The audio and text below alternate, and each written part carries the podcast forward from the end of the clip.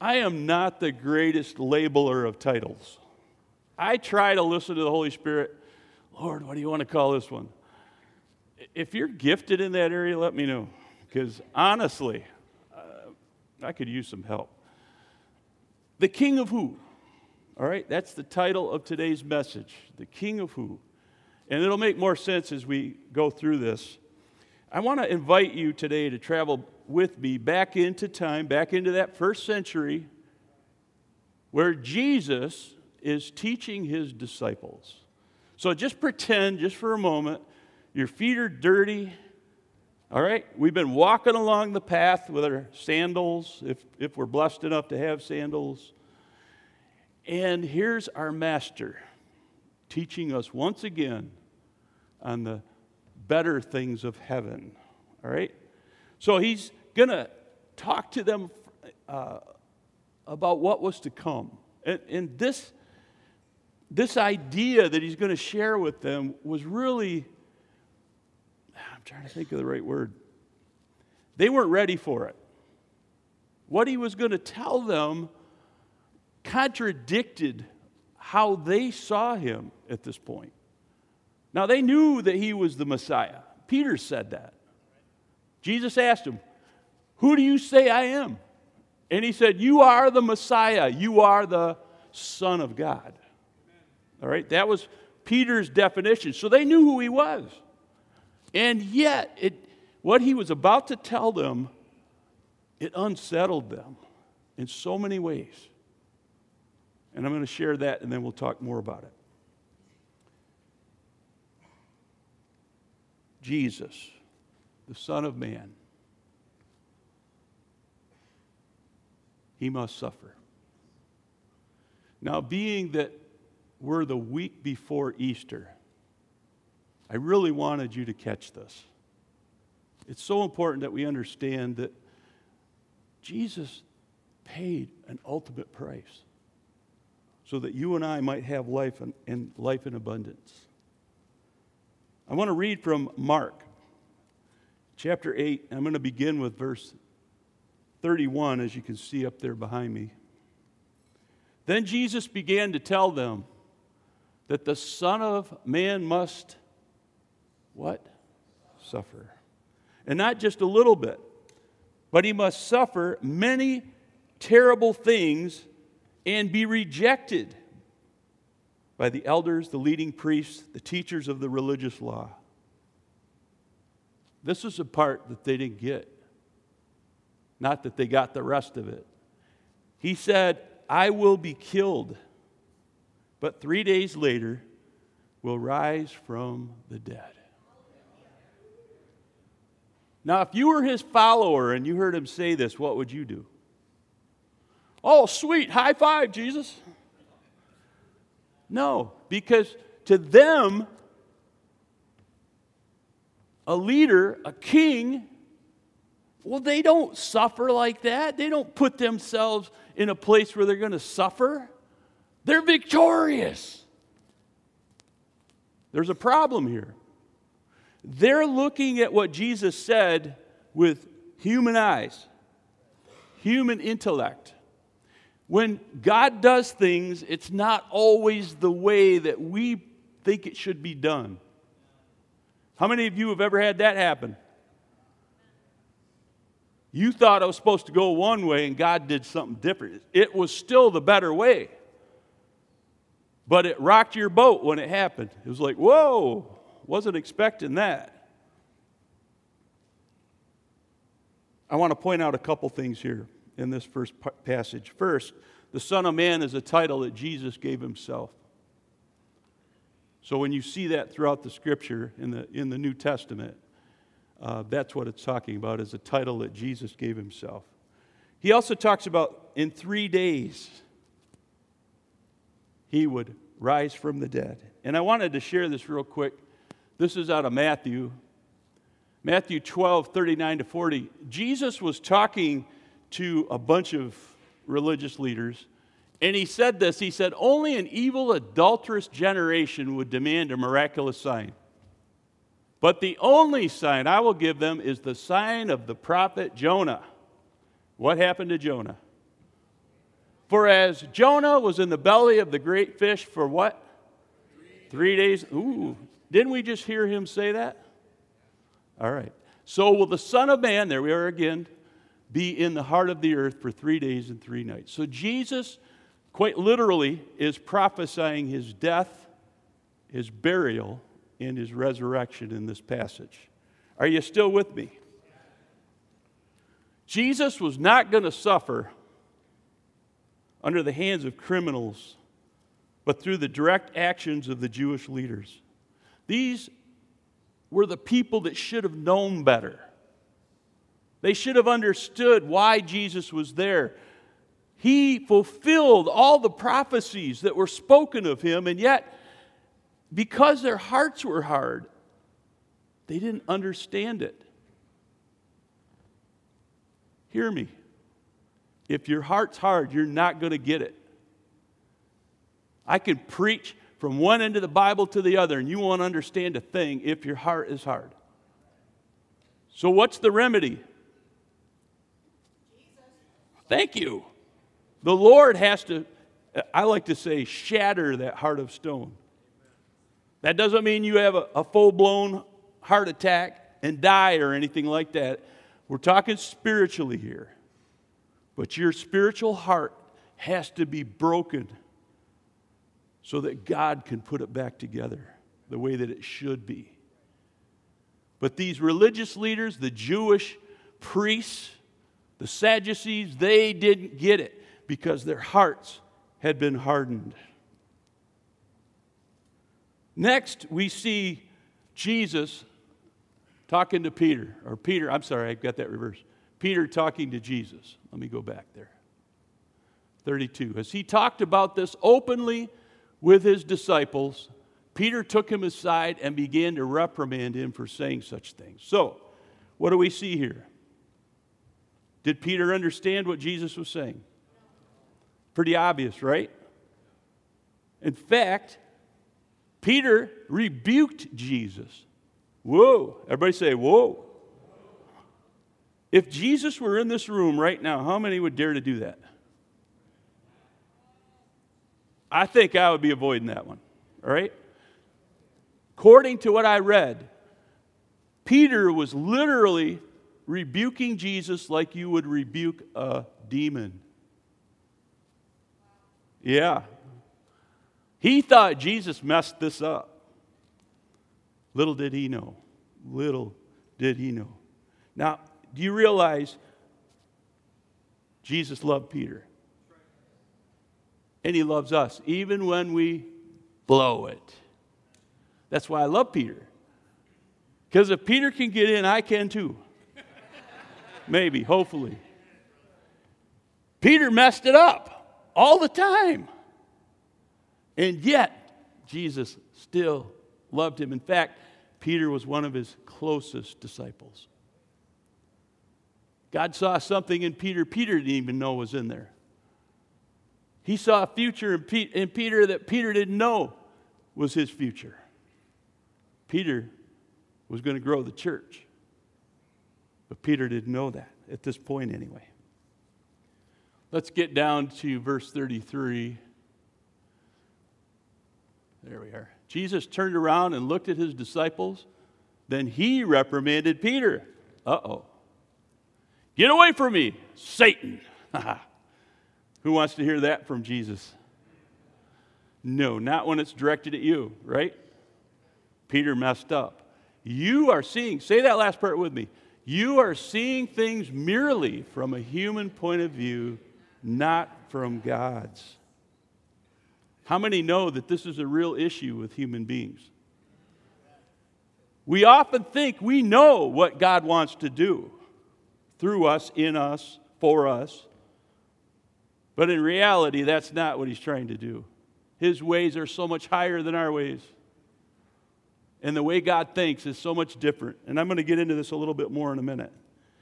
Jesus loved Peter, but looking at God from a human perspective was contradictory to what Jesus' mission was.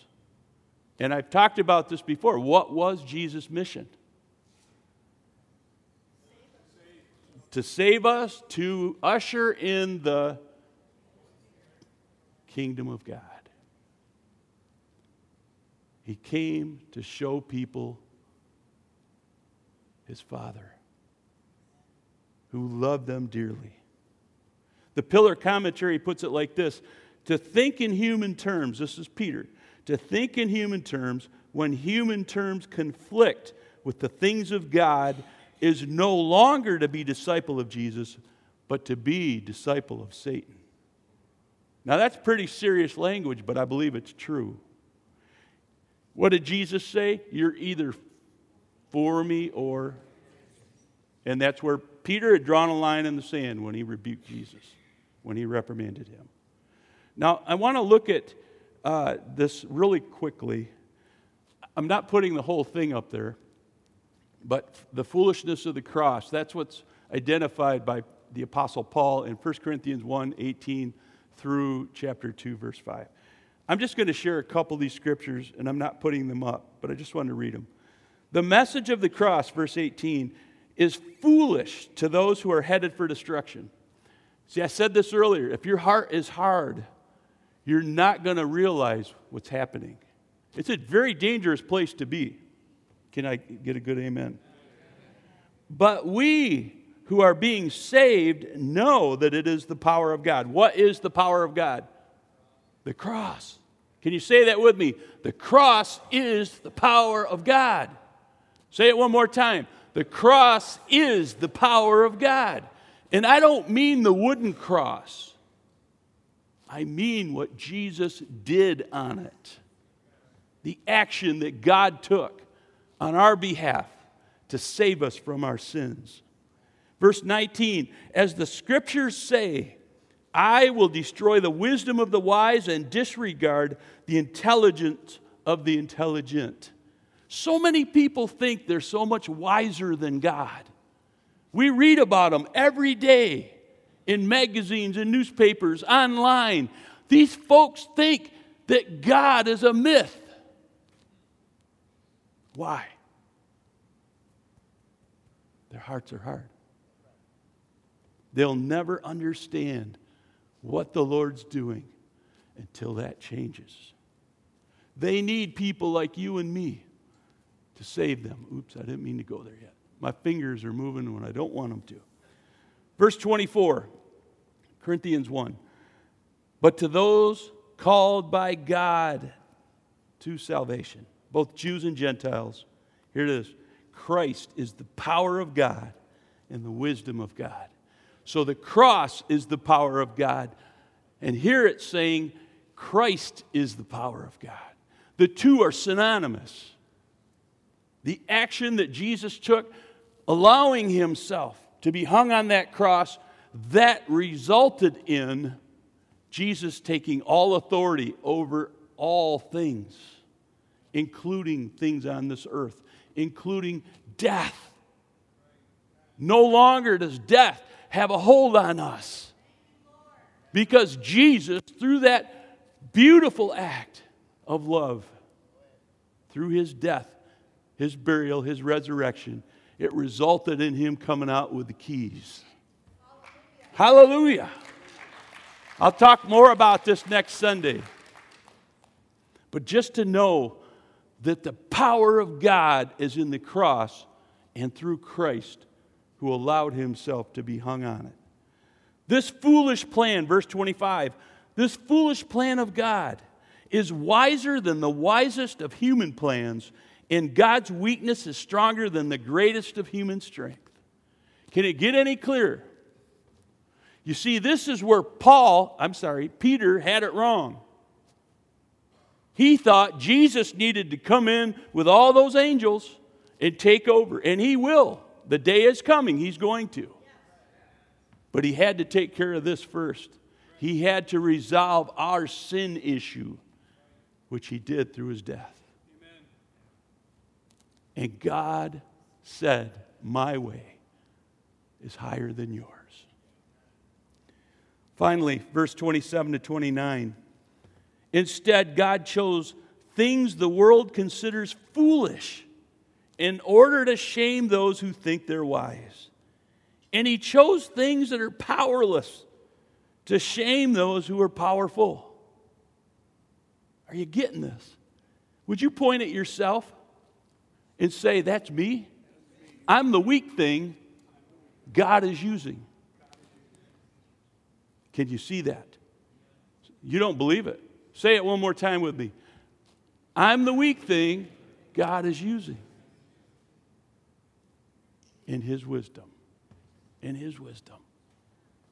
Hallelujah. And He chose things that are powerless to shame those who are powerful. Do you know God can use you to defeat the devil? Some of you, it's been the other way around for far too long. What did we hear in that, that word from Julie today, from the Lord that's spoken through Julie? What did we hear? Power is on its way.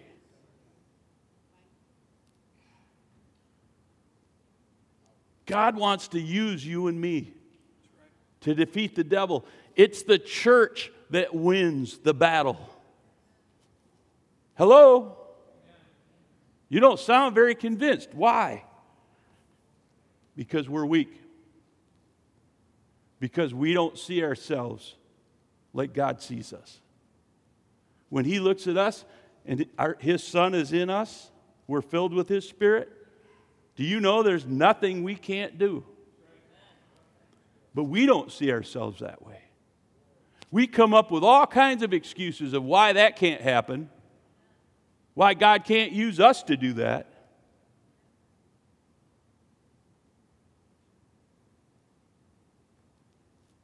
And all he's saying is, get out of the boat. I'm not going there. Peter again, right? Get out of the boat. I'm not going to do it because I, I would tumble and fall on Laura down here.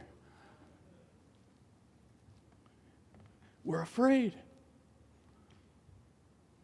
If we understood all that God has in store for us, the power that's available, we wouldn't be licking our wounds day after day after day, but instead we'd be saying, Greater is He that's in me than the one that's in this world. That I am more than a conqueror Amen. through Christ Jesus, my Lord. Yes. No weapon formed against me will prosper. For I serve the King of Kings, the Lord of Lords. Hallelujah. And according to the scriptures, all of God's enemies will become his footstool. Can you picture that? Jesus kicking back? There's Satan under his feet. Where should Satan be? There's a song that we used to sing like that. I'm not going there today. Moving along, back to Mark. By the way, I hope you realize that this is in the other two Gospels. What are the Gospels? Matthew, Mark, and Luke are, are the synoptic Gospels. In, in other words, they, they are similar, telling the similar stories, but they're told from different perspectives. And if you read them, it really does help to understand all about Jesus because they each come at it from a different angle. It's really kind of cool. You know, Luke wasn't a Jew, and yet he was a doctor, though. So he understood so many things. Matthew, we know he was a Jew because he was a what? He was a Jew, he was a Roman tax collector, but he was a Jewish person. And then Mark. Now, Mark, according to what I've understood the Bible has, has to say, he got all his information, because he was a young guy, he got his information from Peter. Directly from Peter. So as he wrote this, the book of Mark, he's actually getting this, the stories from Peter. So when Peter tells on himself, what does that say about Peter? He's a pretty cool guy. Yeah, he sticks his foot in his mouth a lot. But he's willing to fess up and say, you know what, I'm not all that. I want everybody to know that. I messed up. Of course, he did it a few more times too. We won't go there today. Here's where it gets interesting. Jesus speaking, then calling the crowd to join his disciples, he said, If any of you wants to be my follower, you must turn from your selfish ways, take up your cross, and follow me. If you try to hang on to your life, you'll lose it. But if you give up your life for my sake and for the sake of the good news, you will save it. How many think that's good news?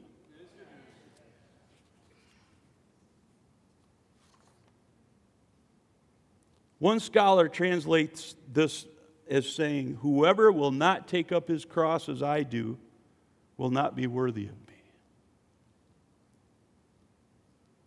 What does it mean? What does this passage say to you?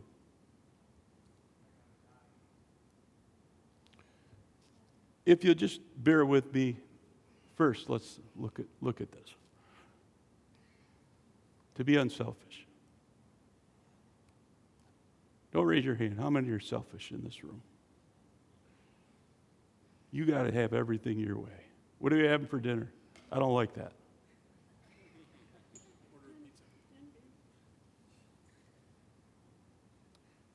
What movie are we going to see?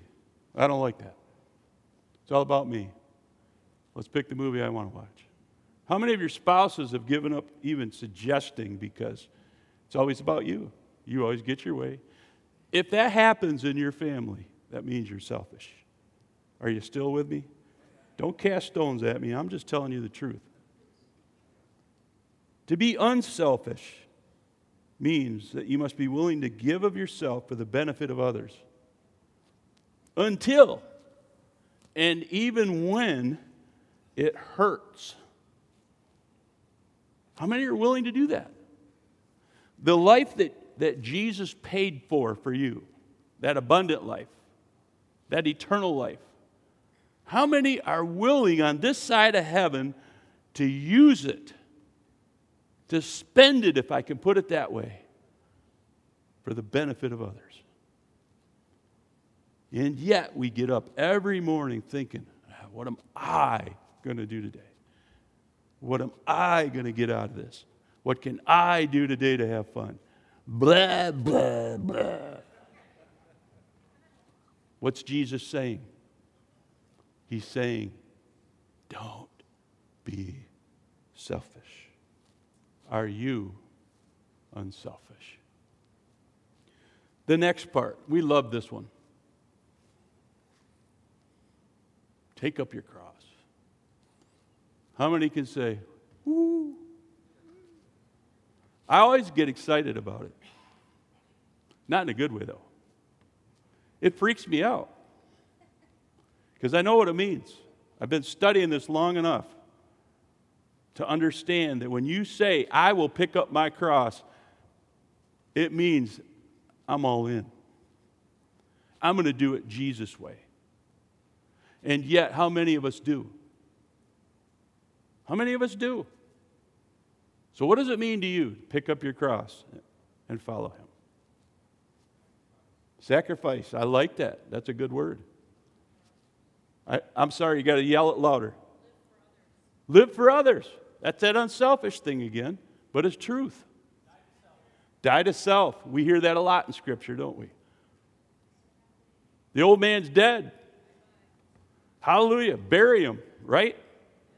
And use the life God's redeemed, that's another word we in Christendom, used the life that God redeemed to bring him glory and praise and honor. Right? So, the natural question is after we've gone through, uh, by the way, I was going to say this.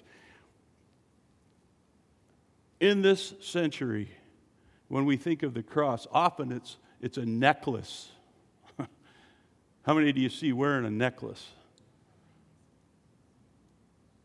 It's a, it's a piece of jewelry. People that aren't even saved, they just like the way it looks and they wear it. How did people look at it during Jesus' time? Well, first, because it was so real, they didn't want to be near it, right? It was an anathema. It was, it was the person that was hung on the cross was cursed in their eyes. It was reserved for those in low places. You know, nobody of, of, of any influence was ever hung on the cross. That just didn't happen until Christianity came along. So, what I want you to see is their idea that, that Roman that Roman tool that they used to beat people down, the Christians in the first century did not want anything to do with it. Are you still with me? All right, good.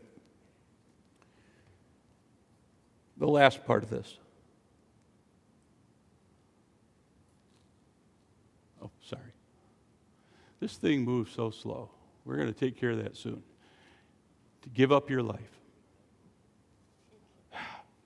It's bad enough you got to pick up your cross. Jesus said, You need to give up your life. Does that mean that you go out and commit suicide? Thank you, because I just want to clear that up. Spiritually speaking, right? Look at your neighbor and say, spiritually speaking, you are to give up your life. That's what Jesus said. You want to be my disciple, you must lose your life. How many like the thought of that? And what does it mean? What does it mean to you? Surrender. Oh, I like that. Surrender to who? Your will be done, not mine. Who are you talking about? God, thank you. Just clearing, just clarifying. All right. What else? Say it again. Redemption. There's another Christian word. We like that. It's like redeemed. It's just longer. Redemption. Same thing. God paid the price that we should have paid. That's what redemption means. Jesus paid the price for us to go to heaven. What it means to me is nothing else can be more important than your relationship with the Lord. Not your job, not your family, not your ministry, nothing. God has to be number one. Uno He must be number one in your life.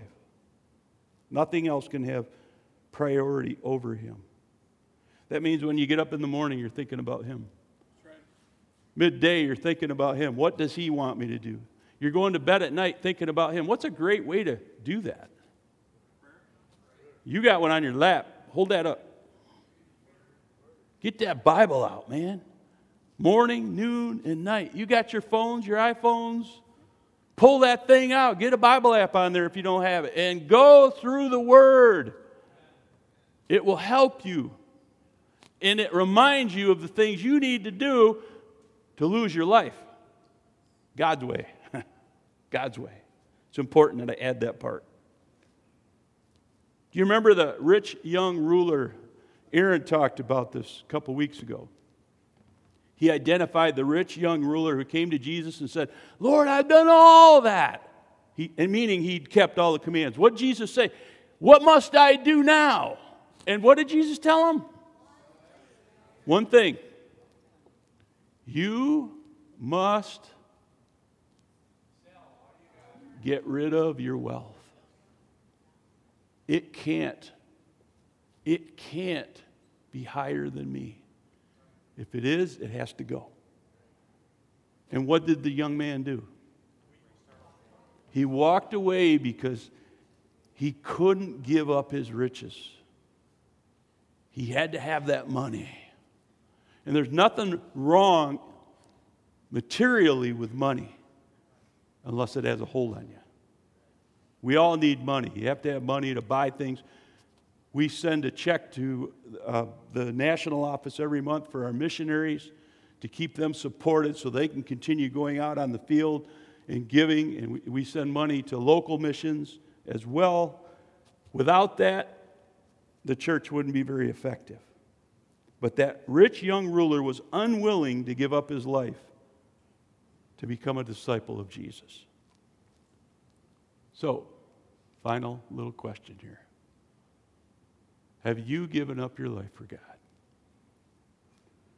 Now, I hope this, this doesn't um, seem weird, but what I want to do is I want to shift to a video. So, you guys get that queued up. Are you ready? That first one, Palm Sunday.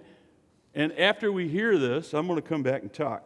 But I'm going to jump, and then I'll have you guys uh, start me at Mark 11 when I come back, all right? So watch this, and then we'll talk more. I thought a little humor was good. Do you know God has a sense of humor? I think sometimes we get too serious. We take ourselves too serious. And God's up there just smiling, going, oh, if they'd get a clue. He has a sense of humor. What I want to do is just go through uh, Mark 11. And, and, like I said, uh, I think it might be the one before that, that if I have control. Oh, got to turn it back on. There we go. Sorry, guys, blaming you, and it was me. There. This is found in all of those passages. So, Mark, Matthew, and Luke. Are you with me? All right. This is the synoptic gospel. All right. That just means the three of them agree with each other. As they approached, the first part, as they approached Jerusalem and came to Bethphage I looked that up. In Bethany at the Mount of Olives, Jesus sent two of his disciples, saying to them, Go to the village ahead of you, and just as you enter it, you will find a colt tied there, which no one has ever ridden. Untie it and bring it here. Now, the colt could be a horse, but typically it's not. It is a donkey. The next part of this if anyone asks you, Why are you doing this? tell him, What? The Lord needs it, and we'll send it back here shortly. So, did he steal it? No. They went and found a colt outside in the street, tied it at a doorway. As they untied it, some people standing there asked, What are you doing untying that colt? And they answered, as Jesus had told them, and the people let them go. So, obviously, the Lord knew this was coming. And how did he know that? Some say because he's God. How about because he was so close to his Father that in prayer the Lord showed him this? And it's no different for, for you and I today. The Lord wants to show us future tense things if we only listen. Do you have the Holy Spirit? You have the same stuff that Jesus had. Jesus set aside his crown so that he could become a man. What did he call himself? What was his Son of Man? There's a reason he called himself that. Because he knew that he was man. And he had set aside his divinity, if you will, to accomplish this task. When they brought the colt to Jesus, the next part of this, and threw their cloaks over it, he sat on it. Many people spread their cloaks on the road, while others spread branches they had cut in the fields. And that, those were, of course, the palm branches. Finally, those who went ahead and those who followed shouted, Hosanna. And what's Hosanna mean? Praise him or save us. Blessed is he who comes in the name of the Lord. Blessed is the coming kingdom of our father David. Hosanna in the highest. In the book of Luke, and I'm only going to share one verse, Luke actually identifies it that they say this blessings on the king who comes in the name of the Lord. So Luke saw him as king. And he identified him as such. Um, this was also made clear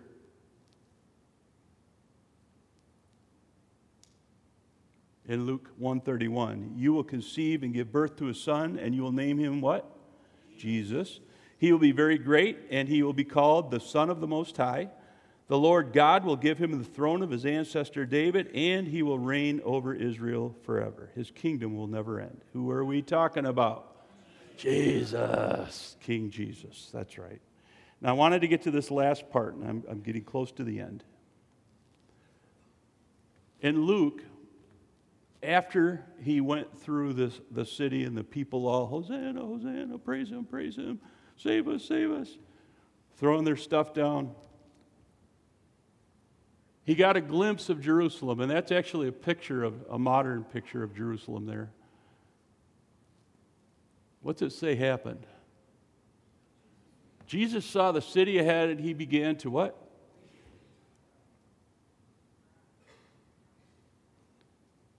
There are three places he does this, and, and here,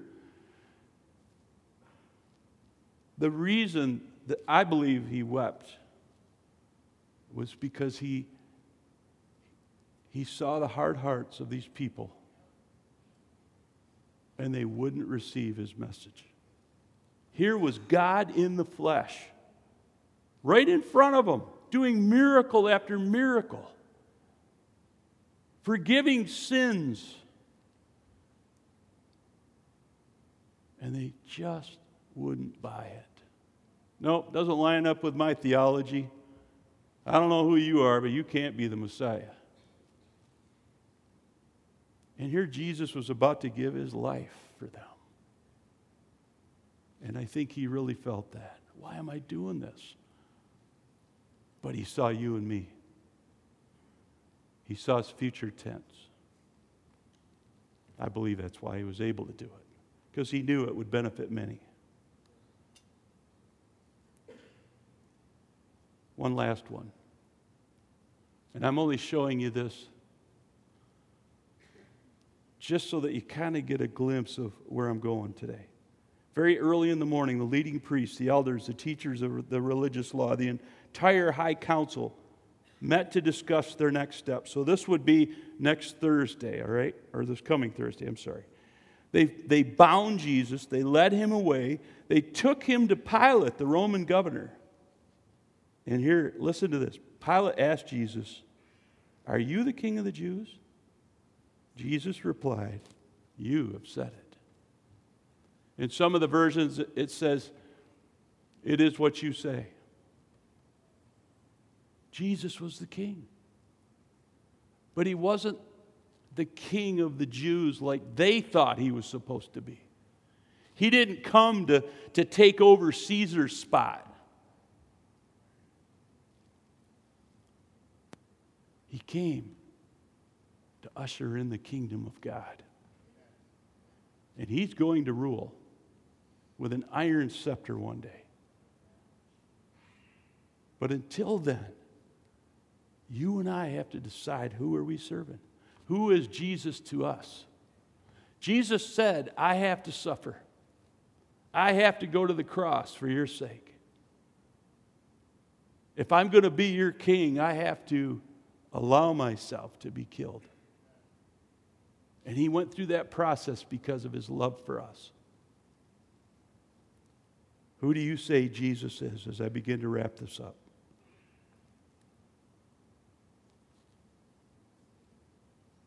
Who do you say he is?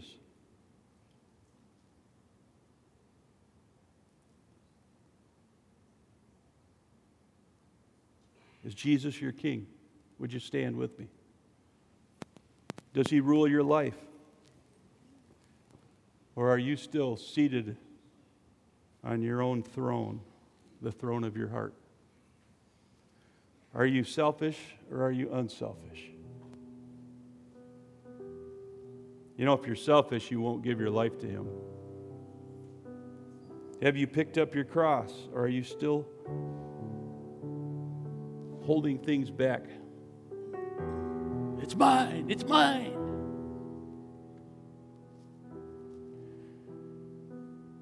As we reflect on this this week, and I would ask between now and if you're able to join us Good Friday, I think it's going to be a powerful service. If you're not able to come Friday and you can only come back on Sunday, I hope to see you there. But I just want you to think about this this week. Honor the Lord with your life.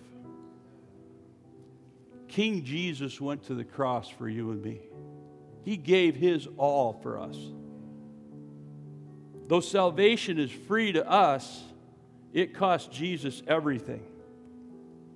And what Jesus expects from his disciples in return for that gift of salvation and that eternal life is an unwavering, self self sacrificing allegiance to Him. Does that make sense? So when you say, I want to pick up my cross and follow Him, you're really saying, I'm going to be loyal to the kingdom of God. He's number one in my life. And until he comes back, I'm going to be faithful. How many would say that's me? Amen. Hallelujah. Would you raise your hands if that's you? Both of them if you can. Hallelujah. I know sometimes it's hard. Oh, some of us, this is the only workout we get all week. Father, thank you. Hosanna. Can you wave? Do a wave. Hosanna. Hosanna. Hosanna. Lord, save us. We praise you.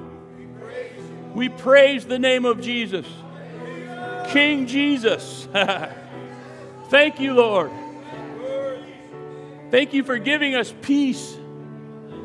Thank you for sharing your wisdom, Lord, with us. Thank you for leading us to the cross. And Lord, on bended knee today, we humble ourselves and we say, Thank you, Lord. I dedicate my life to you. Hallelujah. Hallelujah. Hallelujah. He is so worthy. So worthy. If you haven't done this, do it this week. Find a place somewhere in your private place, your prayer closet, or whatever you call it. And get on your knees and say, Lord, I, I bend my knee to you. The Bible says that every knee will bow, every heart will confess that Jesus Christ is Lord. Amen. And if you haven't done it on this side of heaven, you're going to do it on the other, and then you're not going to end up in heaven. So do it now.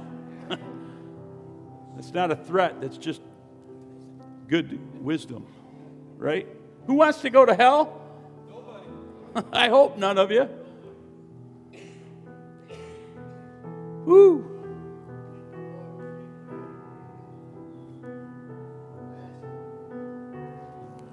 Can we get a toot on that horn?